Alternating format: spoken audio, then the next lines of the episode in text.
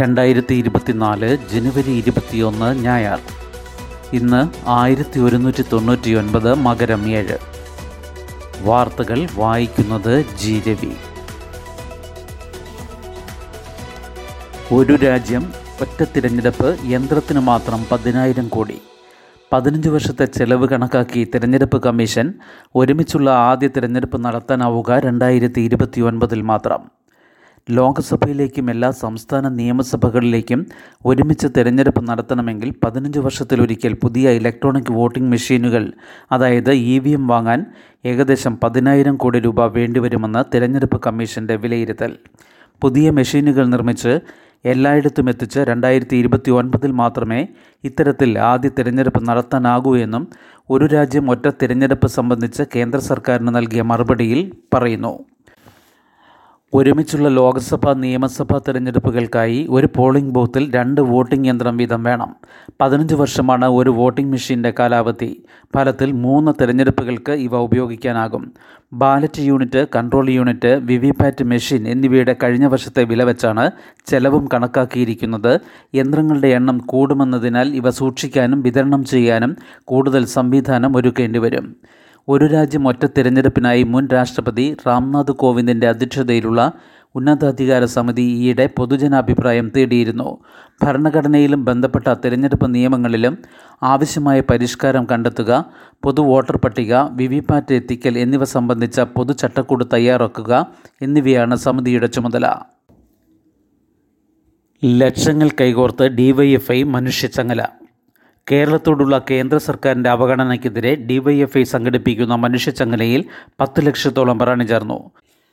അഖിലേന്ത്യാ president A A Rahim Kasaragod railway സ്റ്റേഷന് മുന്നിൽ ആദ്യ കണ്ണിയായി തുടങ്ങിയ മനുഷ്യച്ചങ്ങലയിൽ അവസാന കണ്ണിയായത് തിരുവനന്തപുരത്ത് രാജ്ഭവന് മുന്നിൽ ഡിവൈഎഫ്ഐയുടെ ആദ്യ പ്രസിഡന്റ് ഇ പി ജയരാജൻ. മനുഷ്യച്ചങ്ങല മനുഷ്യമതിലും മനുഷ്യക്കോട്ടയുമായി മാറിയെന്ന് പൊതുസമ്മേളനം ഉദ്ഘാടനം ചെയ്ത സി സംസ്ഥാന സെക്രട്ടറി എം വി ഗോവിന്ദൻ പറഞ്ഞു. സിറിയയിലെ ഇറാൻ താവളത്തിൽ ഇസ്രായേൽ മിസൈൽ ആക്രമണം. നാല് ഇറാൻ സൈനിക ഉദ്യോഗസ്ഥർ കൊല്ലപ്പെട്ടു. നെതന്യാഹുവിന്റെ വസതിക്ക് മുന്നിൽ പ്രതിഷേധവുമായി ബന്ദികളുടെ കുടുംബങ്ങൾ. സിറിയയുടെ തലസ്ഥാനമായ ഡമാസ്കസിൽ ഇസ്രായേൽ നടത്തിയ മിസൈൽ ആക്രമണത്തിൽ ഇറാൻ റവല്യൂഷണറി ഗാർഡ്സിലെ നാല് അംഗങ്ങൾ കൊല്ലപ്പെട്ടു. കൊല്ലപ്പെട്ട നാലുപേരുടെയും പേരുകൾ പുറത്തുവിട്ട ഇറാൻ അവരുടെ സൈനിക പദവി വെളിപ്പെടുത്തിയിട്ടില്ല. ഡമാസ്കസിലെ മസീഹ് മേഖലയിൽ ഇറാൻ സൈനിക ഉപദേഷ്ടാക്കളുടെ താമസ സ്ഥലമാണ് മിസൈൽ ആക്രമണത്തിൽ തകർത്തതെന്ന് സ്ഥിരീകരിച്ച സിറിയ ഒട്ടേറെ മിസൈലുകൾ വെടിവെച്ചിട്ടതായും അറിയിച്ചു. സിറിയയിലെ ബഷാർ അൽ അസദ് സർക്കാരിന് ഇറാൻ സൈനിക പിന്തുണ നൽകുന്നുണ്ട്. നേരത്തെയും സിറിയയിലെ ഇറാൻ ഹിസ്ബുല്ല കേന്ദ്രങ്ങളിൽ ഇസ്രായേൽ ആക്രമണങ്ങൾ നടത്തിയിട്ടുണ്ട്. ഡിസംബറിൽ ഡമാസ്കസിന് സമീപം നടത്തിയ മൂന്ന് മിസൈൽ ആക്രമണങ്ങളിൽ ഇറാൻ റവല്യൂഷണറി ഗാർഡിന്റെ മുതിർന്ന ഉദ്യോഗസ്ഥരടക്കം മൂന്ന് പേരാണ് കൊല്ലപ്പെട്ടത്. ഗാസയിലുള്ള ബന്ദികളെ മോചിപ്പിക്കാൻ വൈകുന്നതിൽ പ്രതിഷേധിച്ച് ബന്ദികളുടെ ബന്ധുക്കൾ ഇസ്രായേൽ പ്രധാനമന്ത്രി ബെന്യാമിൻ നെതന്യാഹുവിന്റെ വസതിക്ക് മുന്നിൽ പ്രതിഷേധം നടത്തി. ബന്ദികളിൽ ഒരാളുടെ പിതാവ് നെതന്യാഹുവിന്റെ വസതിക്ക് മുന്നിൽ നിരാഹാരം ആരംഭിച്ചിട്ടുണ്ട്. ബന്ദികളെ പാർപ്പിച്ചിരിക്കുന്ന കേന്ദ്രങ്ങൾ കണ്ടെത്താൻ സഹായം തേടി തെക്കൻ ഗാസയിലെ റഫയിലെ അഭയാർത്ഥി ക്യാമ്പുകളിൽ ഇസ്രായേൽ ലഘുലേഖകൾ വിതറി. ഗാസയിൽ ഖാനി യൂനിസിന് കിഴക്കാണ് വെടിവെപ്പും ബോംബാക്രമണവും ശക്തമായി തുടരുന്നത്. ടാങ്കുകൾ വളഞ്ഞ നാസർ ആശുപത്രിയുടെ പരിസരത്തും കനത്ത ഷെല്ലാക്രമണം തുടരുന്നുണ്ട്.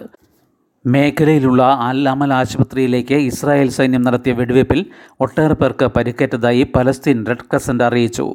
വടക്കൻ ഗസയിൽ നിന്ന് നല്ലൊരു പങ്ക് സൈനികരെ ഇസ്രായേൽ പിൻവലിച്ചെങ്കിലും ജബാലിയായിൽ ഒരു ഇടവേളയ്ക്ക് ശേഷം ഇന്നലെ കനത്ത ബോംബാക്രമണമുണ്ടായി.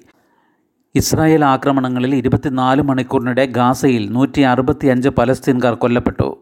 ഇരുന്നൂറ്റി എൺപത് പേർക്ക് പരിക്കേറ്റു. ഇതുവരെ ഇരുപത്തിനാലായിരത്തി തൊള്ളായിരത്തി ഇരുപത്തിയേഴ് പലസ്തീൻകാർ കൊല്ലപ്പെട്ടു. അറുപത്തിരണ്ടായിരത്തി മുന്നൂറ്റി എൺപത്തി എട്ട് പേർക്ക് പരിക്കേറ്റു. ഏഴ് ദിവസത്തിന് ശേഷം ഗാസയിൽ ഫോൺ ഇന്റർനെറ്റ് ബന്ധം പുനഃസ്ഥാപിച്ചു. ഗാസയിൽ കൊല്ലപ്പെട്ടത് പതിനാറായിരം സ്ത്രീകൾ.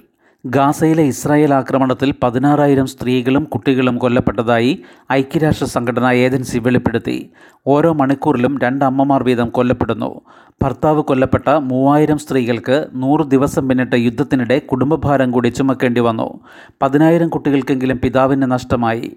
സംഘർഷം ഗാസയിലെ സ്ത്രീകളെ എങ്ങനെ ബാധിച്ചു വന്നത് സംബന്ധിച്ച് യു എൻ വിമൻ പുറത്തിറക്കിയ റിപ്പോർട്ടിലാണ് ഈ വിവരങ്ങളുള്ളത്. ഒരു സ്ഥലവും സുരക്ഷിതമല്ലാത്ത ഗാസയിൽ സ്ത്രീകളും പെൺകുട്ടികളുമടക്കം പത്ത് ലക്ഷത്തോളം പേരാണ് പലായനം ചെയ്തത്. ഇ ബസ് നഷ്ടമല്ല ലാഭം. ഒൻപത് മാസത്തെ ലാഭം രണ്ട് പോയിന്റ് എട്ട് എട്ട് കോടി. ഇ ബസിന്റെ ഫണ്ടിൽ ഡീസൽ ബസ് വാങ്ങാനാകില്ല. ഇലക്ട്രിക് ബസ്സുകൾ നഷ്ടത്തിലാണെന്ന മന്ത്രി കെ ബി ഗണേഷ് കുമാറിന്റെ വാദം ശരിയല്ലെന്നതിന് കെ എസ് ആർ ടി സിയുടെ വാർഷിക റിപ്പോർട്ട് തന്നെ തെളിവ്. ഇ ബസ്സുകൾക്ക് കിലോമീറ്ററിന് ശരാശരി എട്ട് പോയിന്റ് രണ്ട് ഒന്ന് രൂപ ലാഭമുണ്ട്. ജൂലൈയിൽ ഇത് പതിമൂന്ന് പോയിന്റ് നാല് ആറ് രൂപ വരെ ഉയർന്നിരുന്നു. രണ്ടായിരത്തി ഇരുപത്തി മൂന്ന് ഏപ്രിൽ മുതൽ ഡിസംബർ വരെയായി രണ്ട് പോയിന്റ് എട്ട് എട്ട് കോടി രൂപ ലാഭം കിട്ടി. ഈ കണക്കാകും K S R T C chairman and managing director Biju Prabhakar നൽകുന്ന റിപ്പോർട്ടിൽ ഉൾപ്പെടുത്തുകയെന്നാണ് സൂചന. ഇനി ഈ ബസ്സുകൾ വാങ്ങില്ലെന്ന മന്ത്രിയുടെ പ്രഖ്യാപനം കാര്യങ്ങൾ പഠിക്കാതെയായിരുന്നുവെന്ന് കണക്കുകൾ വ്യക്തമാക്കുന്നു. സിറ്റി സർക്കുലർ സർവീസിന് ഇനി ഡീസൽ ബസ്സുകളെ വാങ്ങൂ എന്ന തീരുമാനവും തിരുത്തേണ്ടി വരും. സ്മാർട്ട് സിറ്റി കിഫ്ബി പദ്ധതികൾ വഴി ലഭിക്കാനിരുന്ന നാൽപ്പത്തി അഞ്ച് ഇ ബസ്സുകൾക്ക് പകരം ഡീസൽ ബസ്സുകൾ വേണമെന്ന് ആവശ്യപ്പെട്ട് കത്ത് നൽകാൻ സി എം ഡി നിർദ്ദേശം നൽകിയിരുന്നു.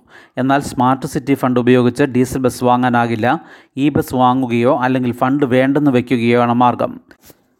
തൊള്ളായിരത്തി അൻപത് ഇ ബസ്സുകൾ ലഭിക്കുന്ന പ്രധാനമന്ത്രി ഇ സേവാ ബസ് പദ്ധതിയിലും കേരളം നിലപാട് അറിയിച്ചിട്ടില്ല. ബസ്സും ഡ്രൈവറും കേന്ദ്രം സംസ്ഥാനങ്ങൾക്ക് ലഭ്യമാക്കുന്ന പദ്ധതിയാണ് ഇത്. ലാഭവിഹിതം കേന്ദ്രത്തിനും നൽകണം. ഈ ബസ്സുകളെത്തിയാൽ ഇന്ധന ചെലവിൽ മാസം പതിനഞ്ച് കോടിയെങ്കിലും ലാഭിക്കാനാകുമെന്നാണ് കെ എസ് ആർ ടി സിയുടെ തന്നെ റിപ്പോർട്ട്. ഇത്തരം കാര്യങ്ങളിൽ മന്ത്രി ഒറ്റയ്ക്കല്ല തീരുമാനിക്കേണ്ടതെന്ന് സി പി എമ്മും തള്ളിപ്പറഞ്ഞതിനു ശേഷം ഗണേഷ് വിഷയത്തിൽ പ്രതികരിച്ചിട്ടില്ല. പുതിയ എൻ എച്ചിൽ തടസ്സമില്ല യാത്ര. സംസ്ഥാനത്ത് കാസർഗോഡ് തലപ്പാടി മുതൽ തിരുവനന്തപുരം കഴക്കൂട്ടം വരെയുള്ള ആറുവരി ദേശീയപാതയിൽ അതായത് എൻ എച്ച് അറുപത്തിയാറിൽ സിഗ്നലുകൾ ഉണ്ടാകില്ല. വീതിയേറിയ മീഡിയനുകളുമില്ല. പകരം ഇരുവശവുമുള്ള മൂന്ന് വരി പാതകളെ വേർതിരിക്കാൻ അറുപത് സെന്റിമീറ്റർ മാത്രം വീതിയുള്ള ന്യൂ ജേഴ്സി ബാരിയർ സ്ഥാപിക്കും. റോഡിൽ യു ടേൺ ഉണ്ടാകില്ല. മറുവശത്തേക്ക് കടക്കാൻ അടിപ്പാതയോ മേൽപ്പാതയോ ഉപയോഗിക്കണം. മൂന്നോ അഞ്ചോ കിലോമീറ്റർ പിന്നിടുമ്പോൾ സർവീസ് റോഡിലേക്ക് പ്രവേശനമുണ്ടാകും. സർവീസ് റോഡിന്റെ വീതി പന്ത്രണ്ട് മീറ്ററിൽ നിന്ന് ഏഴ് മീറ്ററായി കുറച്ചു. ഇരുവശത്തുമായി കുറഞ്ഞത് പത്ത് മീറ്റർ അറുപത് മീറ്റർ വീതിയിൽ തീർക്കേണ്ട റോഡ് കേരളത്തിൽ നിർമ്മിക്കുന്നത് നാൽപ്പത്തി അഞ്ച് മീറ്ററിലാണ് പ്രധാന ആറുവരി പാതയുടെ വീതി കുറച്ചിട്ടില്ല. പകരം മീഡിയനുകളുടെയും സർവീസ് റോഡിന്റെയും വീതി കുറച്ചാണ് സ്ഥലം ലാഭിച്ചത്. തലശ്ശേരി മാഹി ബൈപ്പാസിന് കുറുകെ പള്ളൂർ സ്പിന്നിംഗ് മിൽ ജംഗ്ഷനിൽ ട്രാഫിക് സിഗ്നൽ സ്ഥാപിച്ചിട്ടുണ്ട്. ബൈപ്പാസ് നിർമ്മാണത്തിന് കരാർ നൽകുമ്പോൾ ഇത്തരത്തിലൊരു സിഗ്നൽ രൂപരേഖയിലുണ്ടായിരുന്നില്ല. എന്നാൽ പിന്നീട് പ്രദേശവാസികളുടെ ആവശ്യം പരിഗണിച്ച് ദേശീയപാത അതോറിറ്റി അനുമതി നൽകി. ജോഡോ ന്യായ യാത്രയ്ക്ക് നേരെ അസമിൽ ആക്രമണം. അസമിൽ സി സ്വീകരണം. യാത്ര അരുണാചലിൽ പ്രവേശിച്ചു. രാഹുൽ ഗാന്ധി നയിക്കുന്ന ഭാരത് ജോഡോ ന്യായ യാത്രയ്ക്കിടയിൽ കോൺഗ്രസ് പ്രവർത്തകരുടെ വാഹനങ്ങൾക്ക് നേരെ അസമിൽ ആക്രമണം. ബോർഡുകളും കട്ടൗട്ടുകളും അക്രമികൾ നശിപ്പിക്കുന്ന വീഡിയോ കോൺഗ്രസ് പുറത്തുവിട്ടു. യാത്രയ്ക്ക് അസമിലെ ലക്കിംപൂരിൽ സി പി എം പ്രവർത്തകർ സ്വീകരണം നൽകി. യാത്രയുടെ ഏഴാം ദിവസമായ ഇന്നലെ കൊടും തണുപ്പിലും കാത്തുനിന്ന നൂറുകണക്കിന് പ്രവർത്തകരോട് നന്ദി പറഞ്ഞ് അരുണാചൽ പ്രദേശിൽ പ്രവേശിച്ചു. അതിർത്തിയായ ഗുംദോയിൽ പ്രവർത്തകരെ അഭിസംബോധന ചെയ്ത രാഹുൽ ചൈനയുമായുള്ള അതിർത്തി മേഖലയിലെ പ്രശ്നങ്ങൾ യാത്രയിലുടനീളം ഉന്നയിക്കുമെന്ന് വ്യക്തമാക്കി. ഡൽഹിയിലിരുന്ന് ഇന്ത്യയെ ഭരിക്കാനാണ് ബി ജെ പിയുടെ ശ്രമം. ഇന്ത്യയിലെ ഓരോ മേഖലയും തനിക്കും കോൺഗ്രസിനും ഒരുപോലെ പ്രധാനപ്പെട്ടതാണ്. രാജ്യത്തെ ഭിന്നിപ്പിക്കുന്ന അജണ്ടയാണ് ബി ജെ പിയും ആർ എസ് എസും പയറ്റുന്നതെന്നും രാഹുൽ വിമർശിച്ചു. അതിനിടെ അസമിൽ ജോഡോ യാത്ര തുടരുന്നതിനും ഗുവാഹത്തി പ്രസ് ക്ലബിൽ രാഹുലിന്റെ മാധ്യമ സമ്മേളനത്തിനും അസം സർക്കാർ അനുമതി നിഷേധിച്ചതായി കോൺഗ്രസ് ആരോപിച്ചു. റഷ്യൻ വിപ്ലവശില്പിയുടെ ചരമശതാബ്ദി ഇന്ന്. ലെനിന് നൂറ് പൂക്കൾ.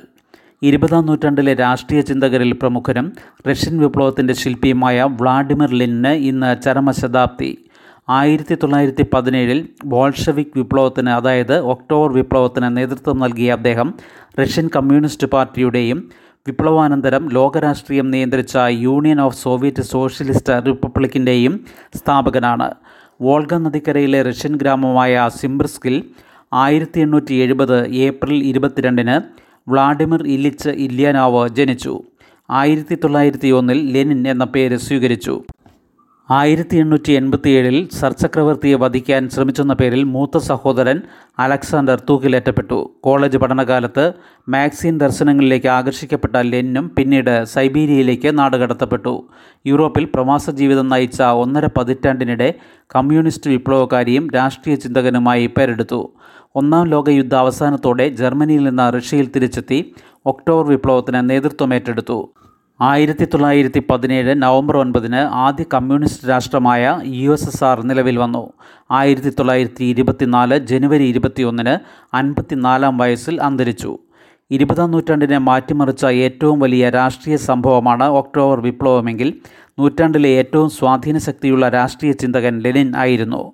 കാൾമാക്സിന്റെ ദർശനത്തെ സമഗ്രമായി വ്യാഖ്യാനിക്കുകയും ക്രോഡീകരിക്കുകയും ചെയ്തതോടെ മാക്സിസം ലെന്നിസം എന്ന രാഷ്ട്രീയ ചിന്താ പദ്ധതി ലോകമെങ്ങും വ്യാപിച്ചു. നൂറ്റാണ്ടിന്റെ അവസാനത്തോടെ സോവിയറ്റ് യൂണിയൻ അടക്കം കമ്മ്യൂണിസ്റ്റ് രാജ്യങ്ങൾ ഒന്നൊന്നായി ഇല്ലാതായെങ്കിലും വിപ്ലവ ചിന്തകളുടെ പാതയിൽ ലെനിൻ സ്മരണ പ്രകാശഗോപുരമായി തുടരുന്നു. ശുഭദിനം. നന്ദി.